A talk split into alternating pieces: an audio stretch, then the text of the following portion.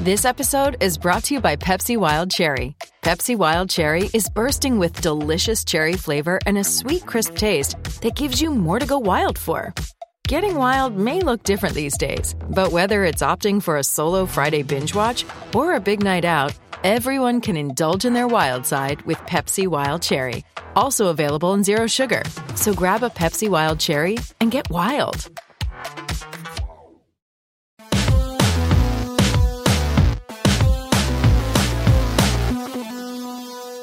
Welcome to Real GM Radio. I am Daniel Leroux, your host, and so happy to have you with us for this episode. Ended up doing something, honestly, I don't think I've ever really fully done in a podcast form before with the great Dan Feldman, now of Dunked on Prime where the two of us work through with a couple different teams, mostly focusing on the Jazz, but we talk about the Pacers and Bulls at length as well. Working through the process of how you evaluate what has happened with them so far. We focused more on the successful, the teams that have exceeded expectations, the ones who haven't, and then how you utilize that information and everything else to build a plan for the trade deadline for next offseason. And it was a really fun exercise and Dan is a fantastic person to do it because we see things differently sometimes and so it can be and he's great clarifying conversations. So, thought it was a really fun, very different podcast and appropriate that we did something different because we have a new and different and exciting sponsor for Real GM Radio in addition to a stalwart. And the new one is rocketmoney.com slash realgm. You can check out Rocket Money, used to be known as Truebill. Great way to save yourself some money. Really excited about having them on board. And then our good friends at betonline.ag. Use the CLNS50 promo code to get yourself a 50% welcome bonus on your first deposit. Episode runs a little bit under an hour. Lots of really good stuff in here. And as I said, I think it's different than a lot of the other material that I've ever done. So I, I really enjoyed it. Probably going to turn it into another piece because I was so inspired. Hope you enjoyed as well. Thank you so much for coming on. Thanks for having me.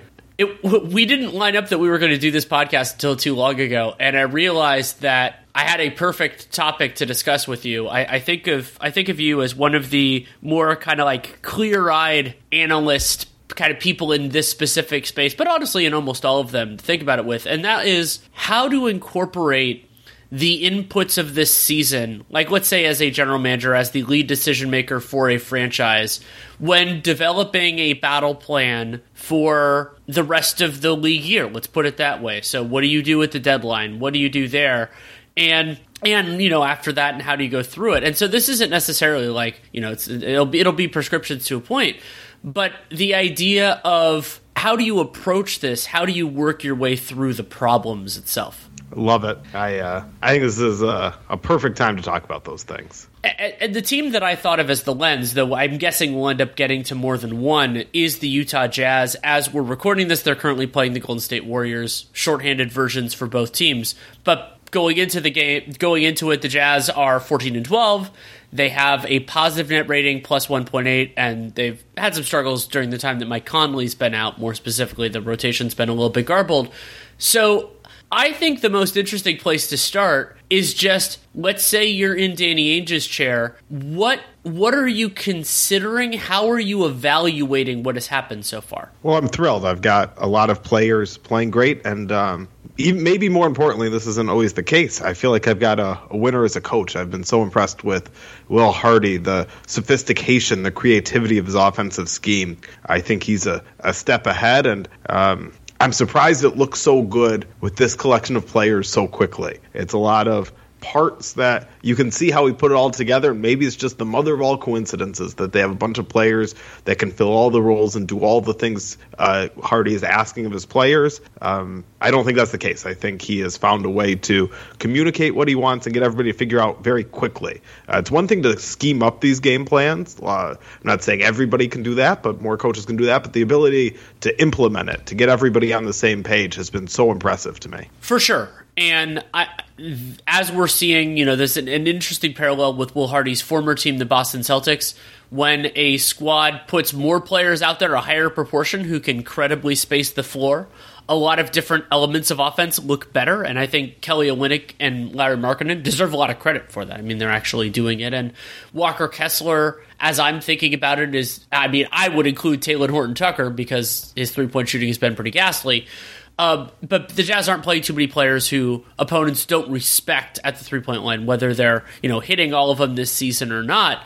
And what's interesting about Will Hardy, as you know, kind of evaluating him from the coach perspective, is generally speaking, when I think of a coach, like especially a, a, young new coach, I'm thinking primarily on the defensive end. I'm thinking, are they playing hard? Are they executing? And the Jazz currently, as we're recording this, they're 26th in cleaning the glass defensive rating.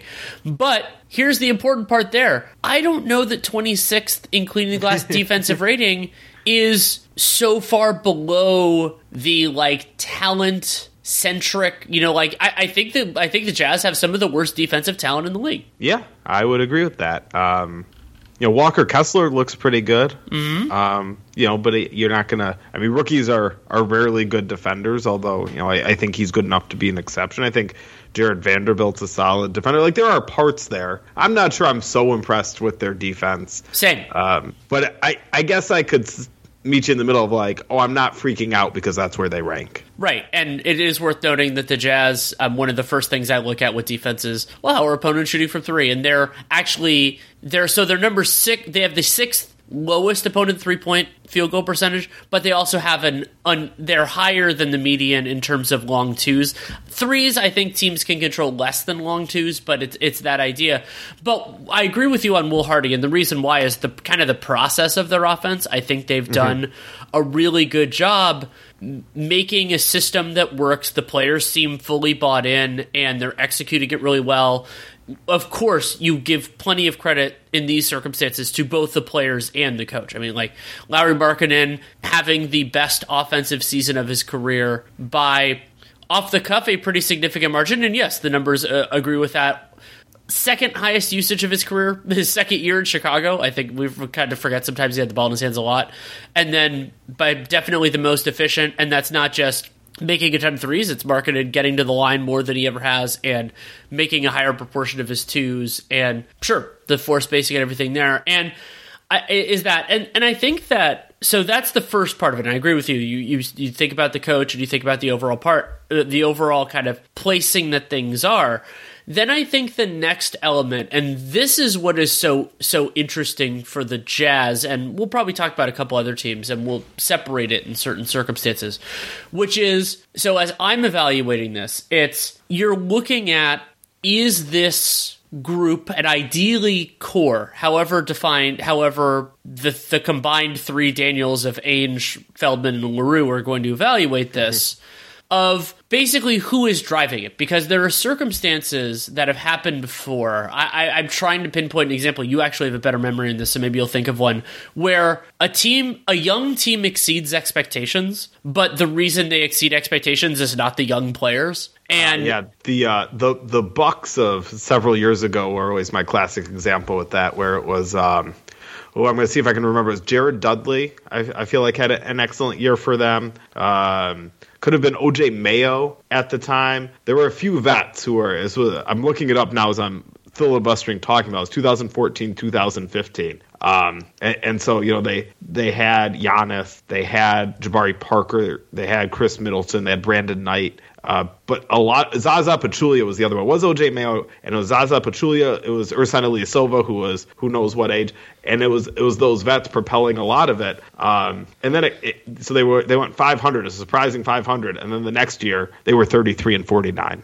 Yeah, that's that's a really great example. I was I was hopeful and expecting that you would pull one, and the reason why that matters is because you're trying to figure out the signal. You're trying to figure out where is this group? Where are we going? And can we be led there by the players who we expect to be there moving forward? And the good news for the Jazz is I would say for the most part, their success has been driven by players that, if they want to, can be a part of the Jazz moving forward. But that also leads to a really important evaluation question because you know and other uh, other elements of it that have been successful like Jordan Clarkson's having a very nice offensive season. He's playing a larger role with the Jazz in complete honesty than I expected. And he's been it's more in a distribution capacity. His individual scoring actually hasn't been that great so far. But you know him and Conley you know those guys are are in their 30s at this point. But Lauri Markkanen and Colin Sexton and Vanderbilt and to a lesser extent Kessler, who's coming off the bench. Like they're getting contributions from players that I assume, but I'm not sure, Danny Ainge intended to be longtime Jazzmen when he made the offseason moves that he made. That's interesting because I, I almost view it the other way, where you let off talking about their their offensive troubles without Mike Conley. Uh, Kelly Olynyk also on the wrong side of thirty, so important to their spacing and ball movement and, and doing a lot of things. And and you mentioned Clark's, I feel like that's a, a decent chunk of it. Um, it's not a majority. Uh, it's only three players, and uh, you know Markkanen's doing so much. Um, you can throw in Malik Beasley too, Vanderbilt. Those are younger guys. Um, yeah, I, I I think that is a concern for the Jazz. I'm not terribly worked up about it. I don't think it's the worst thing to have good players, even older ones, helping you be better. Um, I think the Jazz are having a lot of fun. I, I think, um, you know, what, one thing, uh, I think it was Tony Jones first, and then some others have mentioned it. You know, the Jazz were very disinclined to trade Jordan Clarkson because they liked his, his presence in the locker room, what he brought to this team. Um, personality wise, leadership wise, as, as a veteran. And I don't think you can discount that. Uh, this team looks connected. They they uh, look confident. They look like they're going about things the right way. And uh, to a certain degree, I, I trust that if the Jazz really feel Jordan Clarkson was a big part of that, they probably know what they're talking about. Yeah, I, I think that's completely fair. And the challenge for Ainge is the kind of the so I, I agree with you and I think it's it's such an important point that you don't need everyone to be the same age you don't need everyone to be young if you're a rebuilding team like you can have supporting players you can have even key players who are on a significantly different timeline. You can make that work. The challenge becomes if you are dependent on those players and then they become worse. Then so go ahead. you said something real interesting. Are the you said the word rebuilding. Are the Jazz rebuilding right now? Unclear. Yeah, Unclear. yeah. I mean, that's obviously what we're talking about, right? That's kind well, of well. it's. I mean, I think question. that's yeah. Well, that that is part of the question, and it's basically where yeah, and that and that actually ties in really well with with the next question I want to ask. But I'll, let's finish this one first, which is basically let's say whether it's due to their contracts expiring and them leaving or them getting older. You know, this is Conley's age 35 season. This is Clarkson's age 30. Both of them are under some form of contract for next year. Clarkson has a player option. Conley has a pretty heavy partial guarantee. If if you're going to argue, and I think that's a very fair case, that those players have been important to their offensive success, and remember, offense is where the Jazz have really had their success so far this year, then you ask two questions. One is, do we have players on the roster who can step into those or similar or even fundamentally different but functionally replaceable roles? And or can we find players on a version of the open market that can do it? Or is this more of a like we need to draft somebody? And I think that's the thorniest question of this area for the Jazz is if they want a primary ball handler, however you whether that player is six foot one or six foot seven or seven foot two, if that is something that they need, whether it's two years out or three years out or whatever, it is possible but difficult to get that player deeper in the draft. Like there have been success stories. I mean, you could point to various players over time, but there are two problems. One is it takes those players a long time. And incidentally, the guy who ironed that in my heart and my basketball analytics mind was Mike Conley. Like Mike Conley, a prospect I loved, but it took him a while to find his stride. It was, I mean, I as I recall it, it was his fourth or fifth year. So you could try to bring in somebody through a trade or something else who is mo- closer to that point, which is incidentally not something that Danny Ainge did in those trades. Or you can think that maybe somebody you already have somebody who can do it. I don't think they have somebody who can do it. I agree. I think I think uh, as Conley, Clarkson, and Olynyk age out, if you're relying on this current roster, um, I don't think that's Colin Sexton. I don't think it's Nickeil Alexander Walker. I don't think it's Talen Horton Tucker.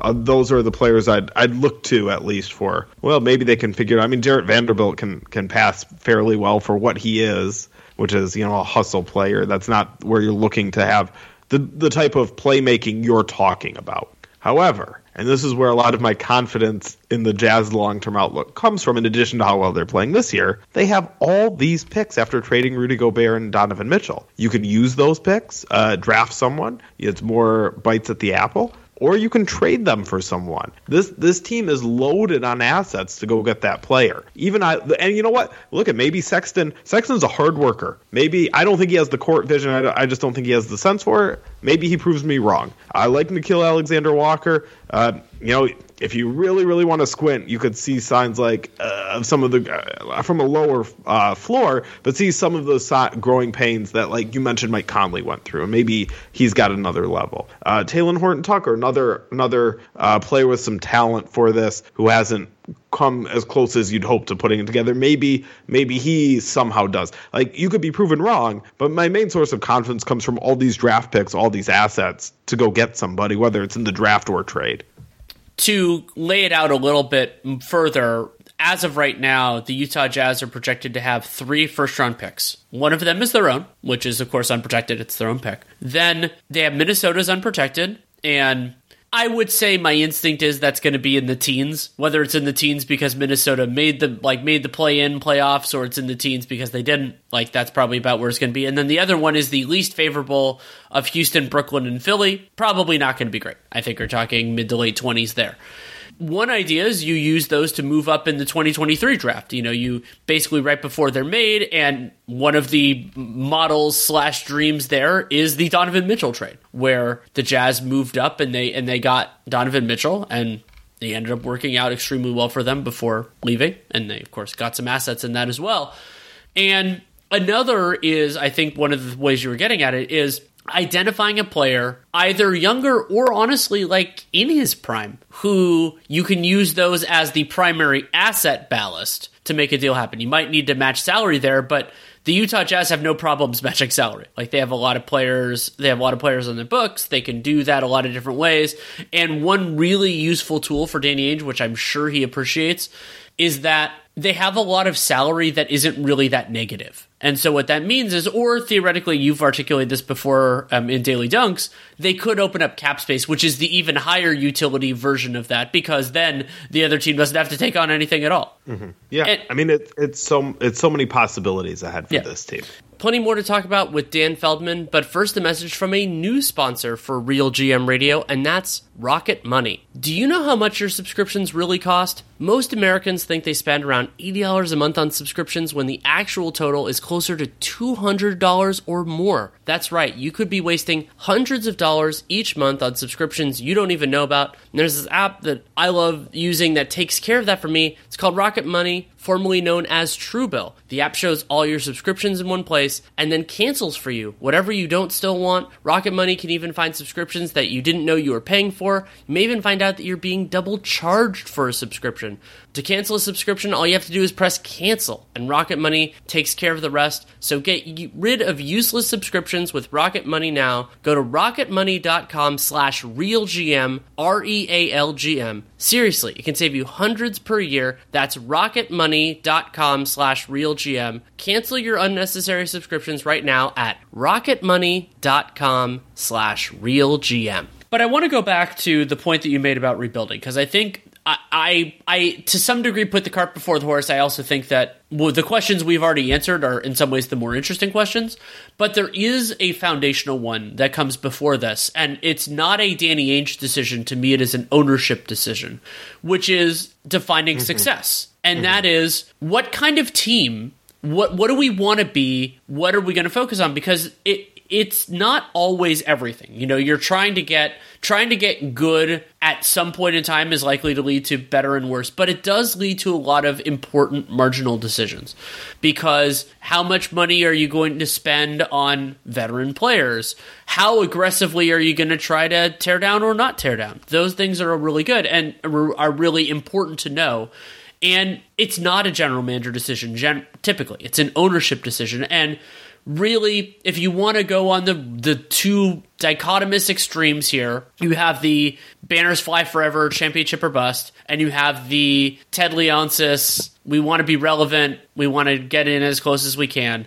And the difference between those two, if in terms of the directive given to Danny Ainge, is actually not only extremely important, but the difference in Utah's specific situation is pretty severe. Very. Um, if it's the former, where this is championship or bust, I might say, wow, uh, I've got Lauri Markkanen looking like an all star. He's had some confidence issues in the past. He, he's feeling great right now. But if it's, you know, he could stumble, I, I might sell high on him. Um, like a supersized version of what the 76ers did with Michael Carter Williams uh, when he was rookie of the year. I don't think, if I were the owner, that's not the course I would choose. Um, it seems to me everybody in Utah is having a blast with this team, which, uh, not for nothing, has a better record than the Timberwolves. You trade Rudy Gobert as Minnesota makes this win now move, and you're still better than them. That's going to be so satisfying. Uh, this team, the team looks like it's having fun. The fans look like they're having fun. And honestly, to me, I'm just playing this out. I'm thrilled. I have a a good team right now. I don't know how good. Probably not good enough to win a championship. Uh, anytime soon without some really lucky breaks. But I'm thrilled to have a good team and all these assets and all these possibilities going forward. And I, I wouldn't be looking to say, oh, we got it, we got to go to championship contention. That's got to be the goal. I th- I'm just going to enjoy having a good team this year and endless possibilities. Right. And there's also a whole lot of middle ground. And and to me the piece of information, like the the line that a lot of times I think is is being u- that you can use is hosting playoff series and potentially making a conference finals. Like if you not saying you have to make it every year, but if you have a credible chance to win cuz remember making a conference finals means you've won two series. So even if you got injury luck on one of them, you still you still beat a credible team at some.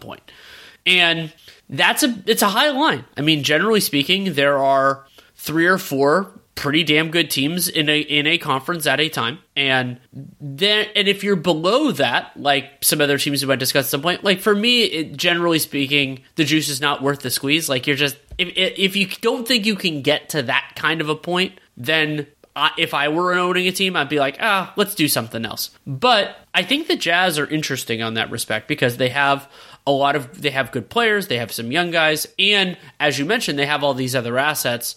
They also could potentially wield cap space. I think of 2024 as more notable. Not that Utah has been a free agent destination, but they can use that for unbalanced trades and everything else.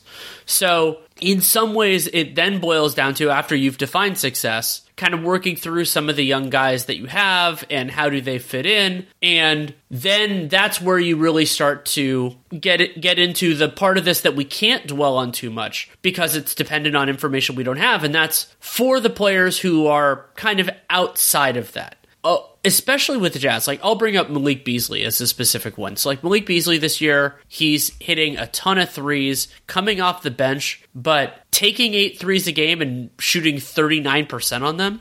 And Beasley, I, I, have been interested in him. You know, even going back to his time at Florida State, like I just thought he was thought he was an interesting player, and he has a team option for next year. So people will say, "Oh, well, what would you do with Malik Beasley?" And the answer is, it depends on what somebody else would offer, and yep. I, I don't know. Like, so if I were in Danny Ainge's chair, I could give you a very specific answer, but I am not, so I can't.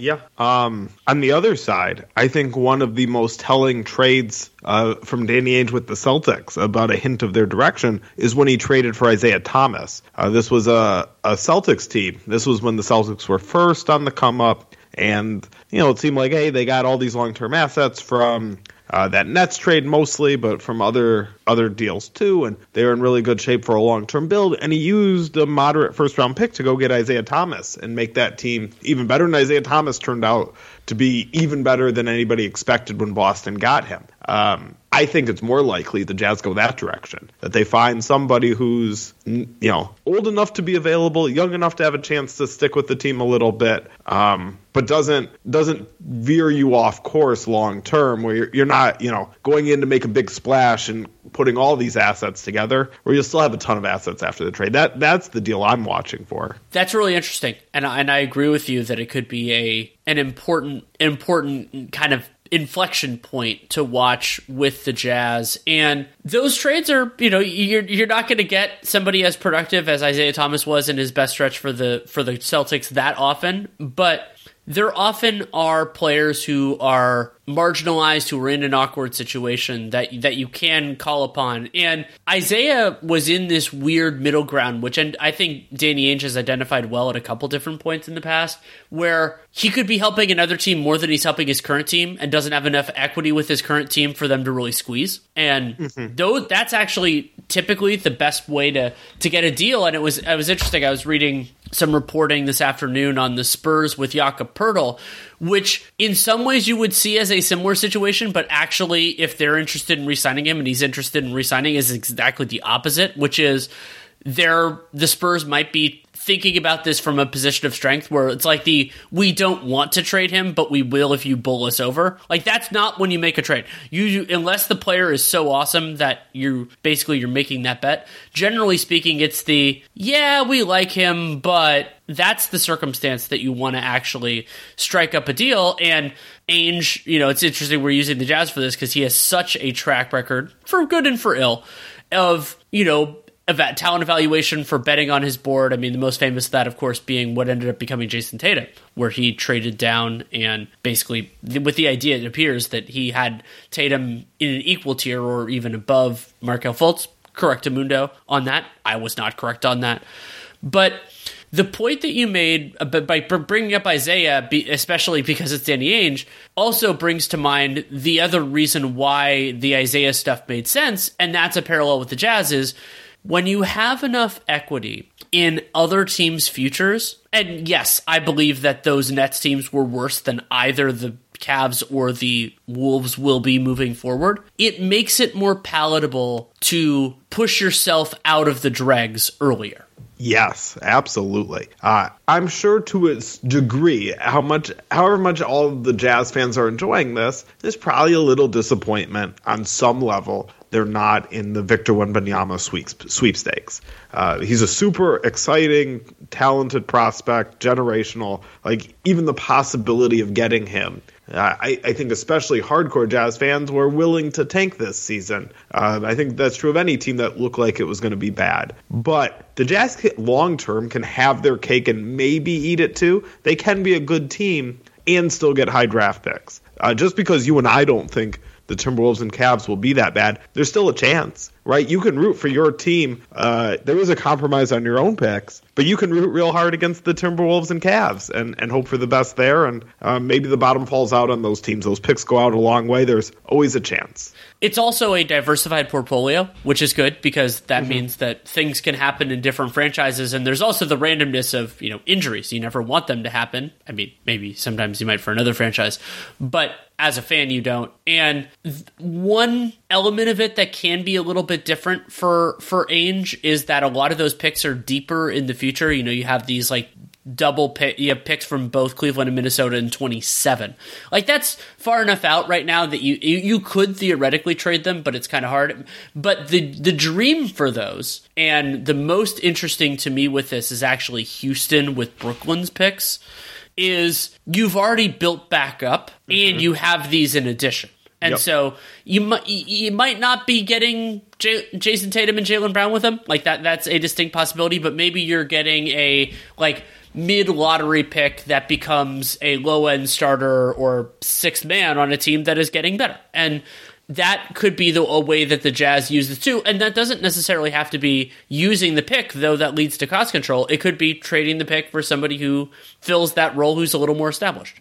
Yes, I, I think trading the pick is often the move there. Um, just because if you're already at that level, integrating a, a, young player into the team is easier said than done, as I'm sure you're uh, quite familiar with with all your time uh, seeing the Warriors. Yes, the Warriors are, of course, dealing with that right now, including as we record this podcast. Um, so I, I, mean, I want to I want to work through a little bit with some other situations, but is there anything else on the Jazz that you feel like we haven't quite gotten to in this?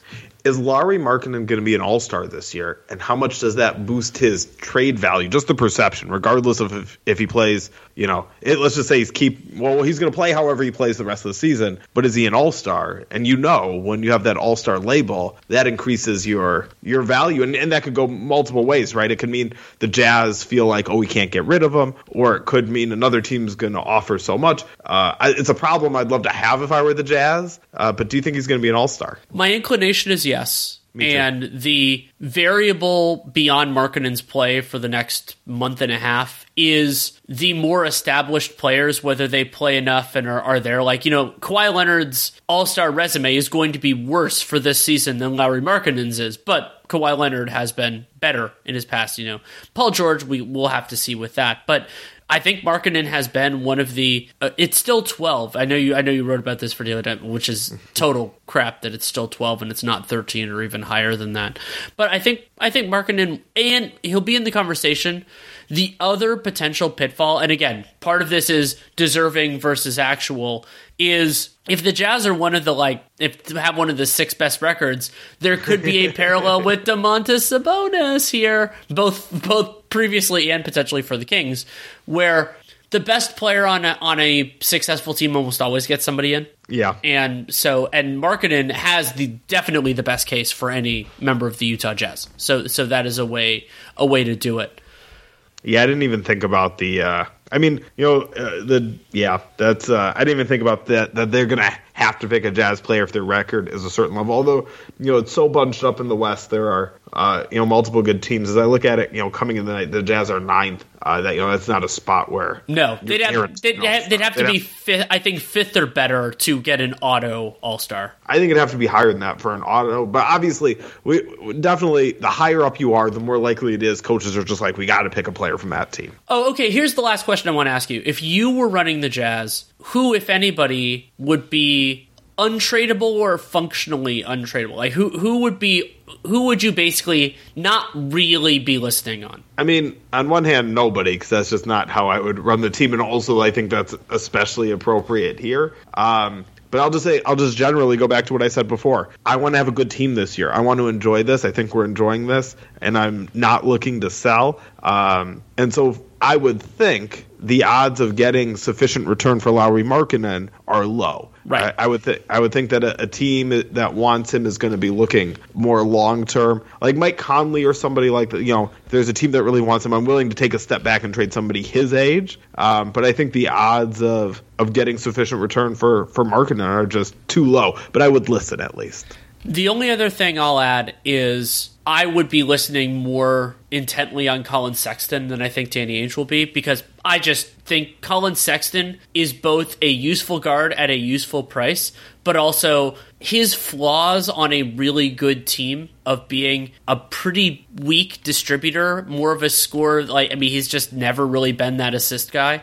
Is hard to reconcile. Like, but Collin Sexton making let's call it 18 million a year be after this year. I think that's totally worth it for him. It's just that if the idea is he, he's not your lead ball handler as a starter there, mm-hmm. and he's not your lead scorer, and he's not your lead defender.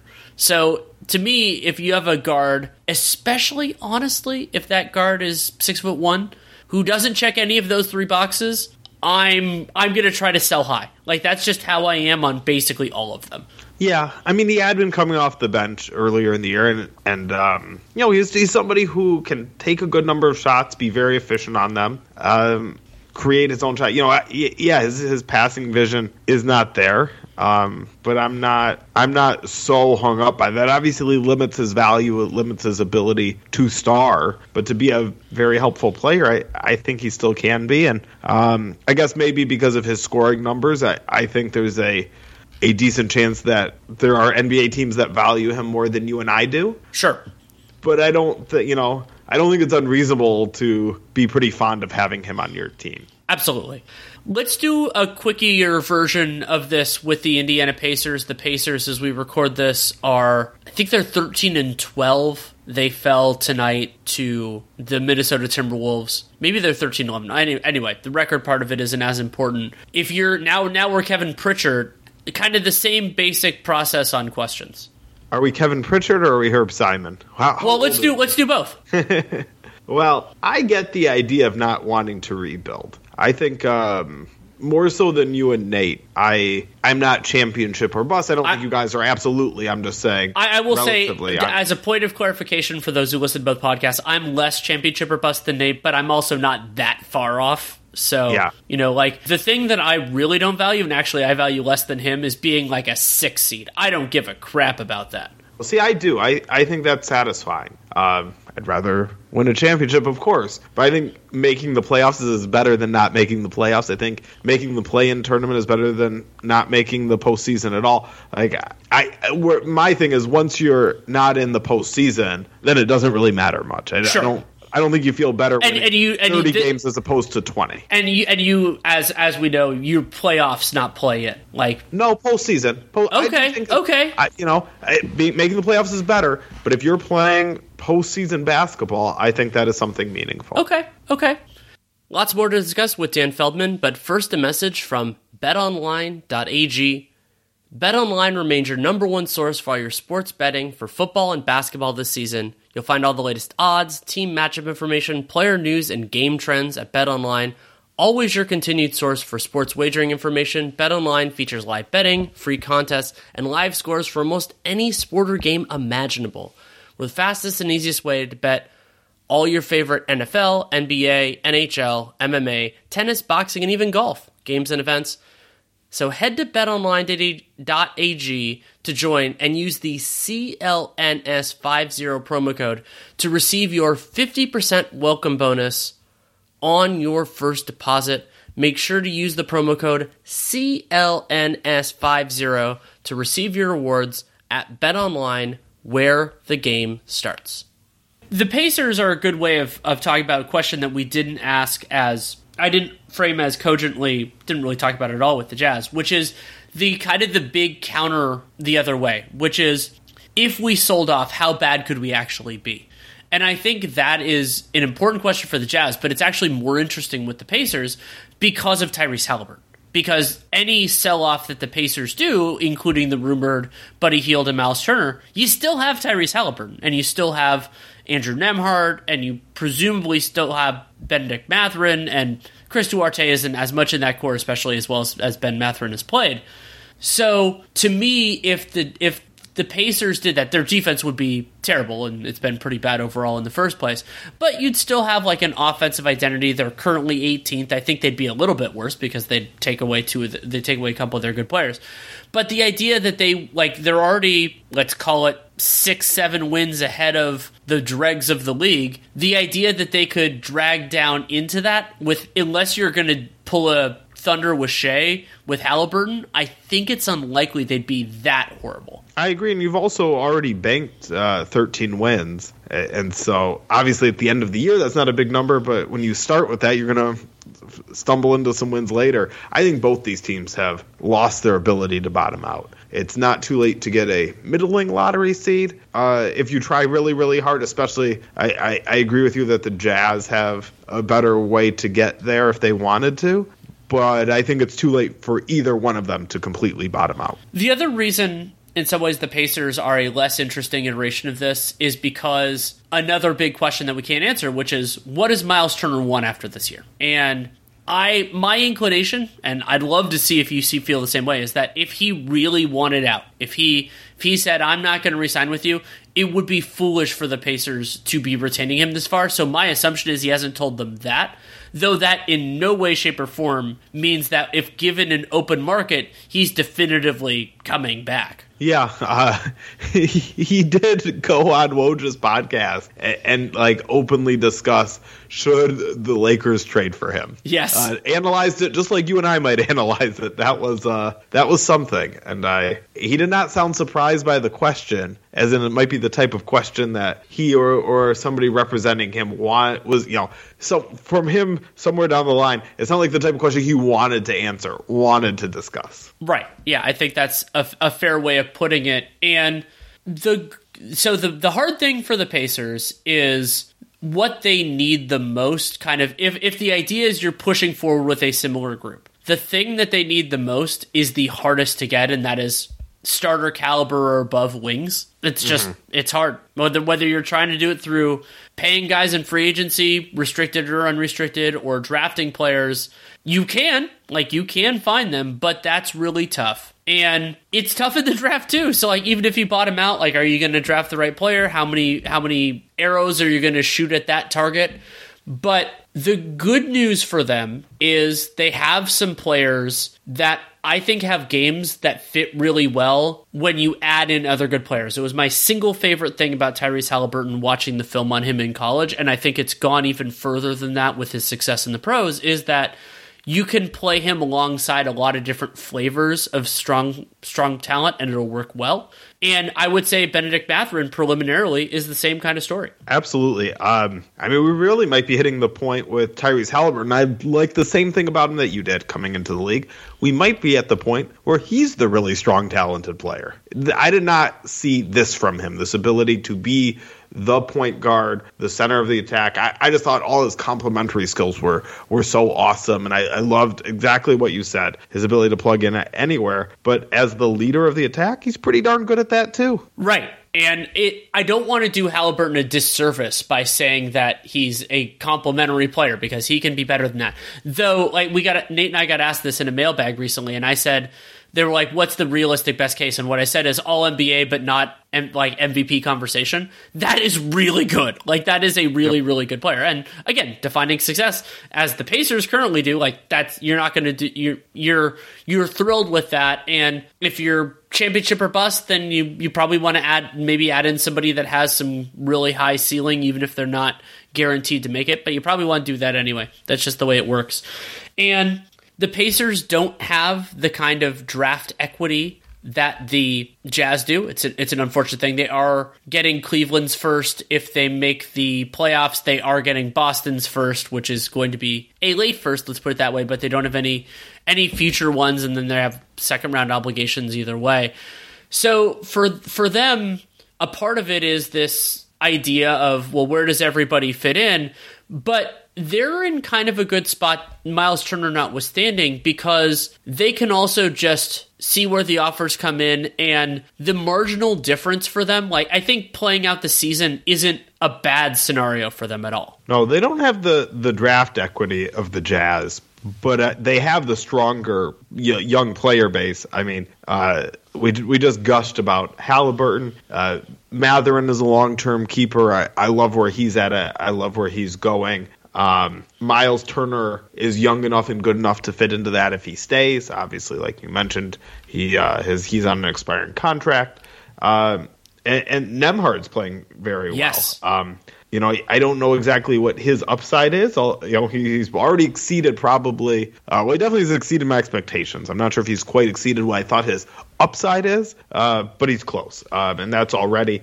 Uh, and then and then there are some other like interesting young players depending on your taste of like a Jalen Smith or an Aaron Nesmith uh, or Duarte. You know, nothing like terribly exciting, but they're there. But just th- those three players, uh, you know, uh, of uh, Halliburton, Mathurin, and if he's staying, Miles Turner, and presumably the the Pacers can figure out something with Turner by the trade deadline, whether that's uh, just an idea that he's likely to stay, or you're going to renegotiate and extend him, or you're going to trade him if it looks like he, he's not willing to commit. Uh, you'll get something from that roster slot. Uh, so I, I think the the Pacers already have a lot more in place. They do. And I brought up that they need wings, but the good thing for the Pacers is if Miles Turner's staying, they don't need a whole lot else. Like they have a lot a lot of the pieces in place.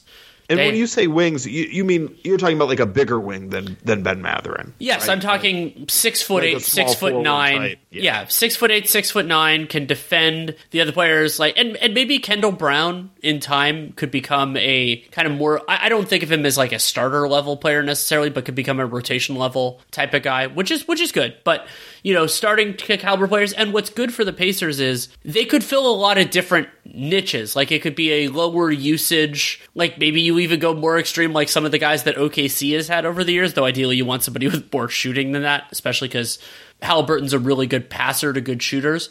And some but some guys who can help create more of a defensive identity for this team who can guard those assignments. And the the other thing, and then Bennedict Mathurin might be there in time. I'd love for them to have a more reliable point of attack defender. So you don't have to put Halliburton in that matchup. It's generally, I, I've moved to the point now where I don't think any star guard should be doing that because it's just too much to ask. You mean during the regular season? Yes, right? yes. Like yes. you're open to stars doing that in the playoff. Yeah, if if they if they're actually good at it. Yeah, I'm blanking like uh well maybe not so much anymore, but uh you know we weren't that far from like Chris Paul being really good at him. I, you know, yes. It's probably telling that I or like I mean if you want to go to the most extreme, LeBron James in his best years, sure he could do whatever he wanted, and that would be fine. And I so I, I think there's a lot of a lot of thing like the Pacers have a lot of different ways they can like they can incorporate talent whatever that talent does, which is very useful, but you have to actually procure it, which is an important part of the question. Oh, I wanted to ask you, you know, there are 28 other teams in the league. Are there any teams that are that because we the two we discussed in depth are teams that exceeded their preseason expectations?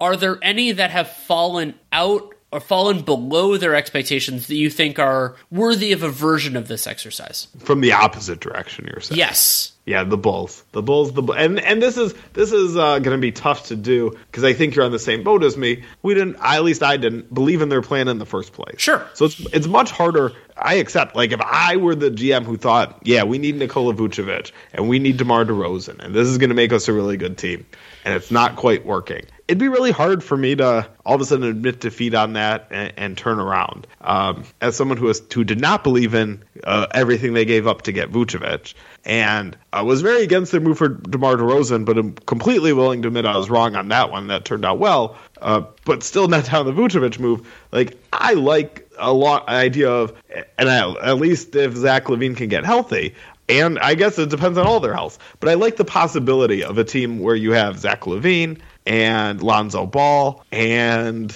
you know I'd love to say uh, Franz Wagner and, and, Wendell Carter Jr. but it won't be them. Oh boy, you're, yeah, where where you have that possibility. Like I just didn't think this team was going to be good enough with DeRozan and Vucevic, and DeRozan's playing awesome, and it's still not good enough. Um, I just I just don't see it. I just don't think it's there, and maybe it's too late to pivot. Um, Although you know, there's talk of that that Lakers trade, right, where you could do DeRozan and Vucevic for the two first round picks, and um, it's easy to speculate unprotected. Although any, I mean, I've heard this discussed as with some light protections, whatever that means, right? That might mean one thing to the Lakers and a different thing to the Bulls. And when they sit down and actually talk about it, they're on different pages of what light protections are or what. Um, so yeah, I don't know. Those are my broad thoughts of it. It's easy to uh, turn around and say blow it up but I never liked this plan in the first place. If you're going to ask me if a team should trade Nikola Vucevic, the answer is almost always going to be yes, and the answer is yes in this case. And the, you brought up protection with the Lakers, and I think we real GM radio. I would guess, generally speaking, our listeners are are more in in the obsessive to detail level, like like the two of us are.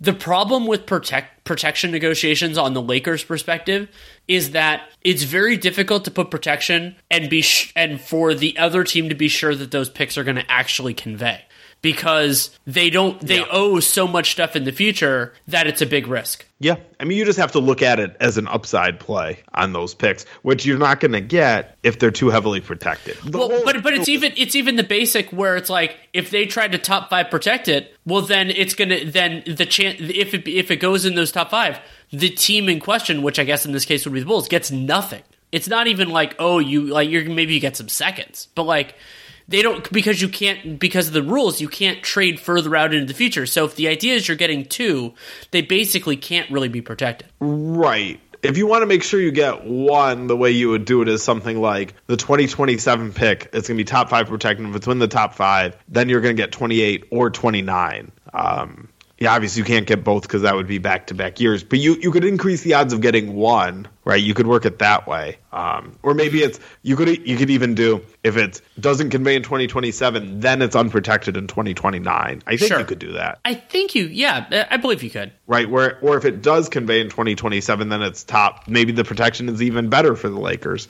I mean, there's room for some compromise. You seem pretty open to this, regardless. Where you just think, yeah, the Bulls are going nowhere. Absolutely what? trade Vucevic. Probably trade DeRozan too. DeRozan, it's it's so I, I feel sympathetic to him especially, but also to Arturas and, and the Bulls front office, where it's like they on him they made the right bet and it worked out really well. And if, if you're sympathetic to him, you'll send him to the Lakers, and not keep him stuck in Chicago. Well, and that's the idea. Is is I don't believe too much in the do what the do what the player wants as the general manager because you you're you have under these obligations, but you can ask the more general question of like, does he does he want to be here? And I think my instinct is Rosen would want to be in the place that he can compete and you know for a championship or whatever whatever the best level of compete is. And I my instinct is the Lakers with him would be better than the Bulls with him, health permitting. And DeRozan, you know, he's 33 at this point. He'll turn 34 next offseason. So he's been excellent, but there is this idea of how how much longer am I going to be this awesome? And players don't usually think that way, but it's useful. And the other part for the Bulls in in terms of of how hard this is of a decision to make is the idea, and this is why I would be more firmly on the idea if you could get a real an offer with some real heft to it for DeRozan, is what is their path to getting significantly better than the healthiest version of them was last year? And the healthiest version of the Bulls last year was interesting. They were they were better than good. I thought. Better than I thought too. And it's presumably Dosunmu and Patrick Williams in some capacity getting a lot better. And I like Dosunmu, but the idea that he's going to be like a star is probably too far. And Patrick Williams has disappointed, and players do get better. But the the timeline issues here of those guys, you know, if they if they're going to take a big step, it's probably going to take a couple of years. DeRozan's 33, Vooch is 32, Zach LaVine is 27, but who the hell knows how old his knees are at this point. So the idea that waiting is going to solve stuff, who knows, maybe at some point Lonzo Ball can actually contribute more than he has this year, but that's not a bet that I'm willing to make. And so that's where I get to with the Bulls is the idea of opportunity cost. Like what are we losing out on? And I thought is like a a fun, feisty, maybe could win a round in the playoffs team over like each year over the next couple. And then DeRozan, he has two more years under contract. LaVine of course, has a lot more, but I don't know if he's involved in these discussions and negotiations. And and so like for me, if I were owning the team, if I were running the team, that's not enough to say we're going to keep it together under uh, no matter what the offers are.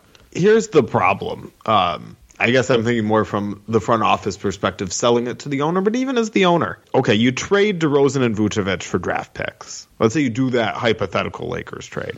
Then what? You still have Zach LaVine. You still have Lonzo Ball. These are not cheap players, although uh, under the new uh, TV contracts, maybe Lonzo Ball will be some, you know, relatively. You still have Patrick Williams, who's has upside, right? He still has this upside. Um, he has shown flashes. He's he's got a long way to go though. And where are you going? Like you, you're not you're not tanking. You're not good. You're not cheap. Like where are you going? And I, might I think there might be a temptation to say, yeah, we don't necessarily think this plan is working with DeRozan and Vucevic, but if everybody gets healthy by the end of the year or or soon enough for us to make the playoffs and we get in healthy, we might be an interesting team. And I'll take that chance rather than just this unknown. Like where where would we be going? Yeah, I think that's really fair. I think that's one of the reasons. There's there are two big reasons why you don't see teams blow it up often Uh, when they're this far down the road. One is because it's often the same general manager who put it together and believes in these players. And two, it's it's hard to do a complete change of course. And if you're only doing a partial change of course, where does it get you? Yeah. No half measures. Yeah. Any other team situations around the league that you think are interesting merit merit discussion for a brief a brief bit, not as long as we spent on these other ones? Is there any consideration of this for the Heat? I don't think they can tear it down enough. Like that's yeah. the that's the fundamental problem. There is they're they're kind of too they're too pot I, I, pot committed is a is a logical fallacy, but the idea that a Bam no, Adebayo is well, it is to an extent. Like if, if you're like I put too much in the that part of it I put too much in so I can't pull it out. Like sometimes sometimes that's still the right strategy, but when you still have Bam Adebayo, when you still have some of their young players, there isn't really a solution. And what's painful for the Heat, the other timeline challenge here is Tyler Herro is functionally untradeable during the season due to the due to the form of his contract, like the poison pill. So you can't like when you when you extend a player, and this is something that the Warriors are dealing with to an extent with Jordan Poole and the Heat with with Herro to a to a large contract. You're you're theoretically making them tradable and ideally more tradable the next year and beyond, but you can't do anything really with them right now. So a Heat sell off, uh, unless you're willing to include Bam, is basically trading Jimmy, trading Kyle Lowry, maybe trade Duncan Robinson. It's like okay, I don't, I don't think that puts you in a fundamentally like it puts you in a different place in terms of your books, but I don't think it puts you like at the. It gives you doesn't give you a great draft pick. Yeah, and they also have the the excuse that I mean I guess the other teams do to a degree, but uh, of you know, we're not healthy. Yes. And I also think they've shown an ability, you know, this team or a similar enough team to be really good more recently.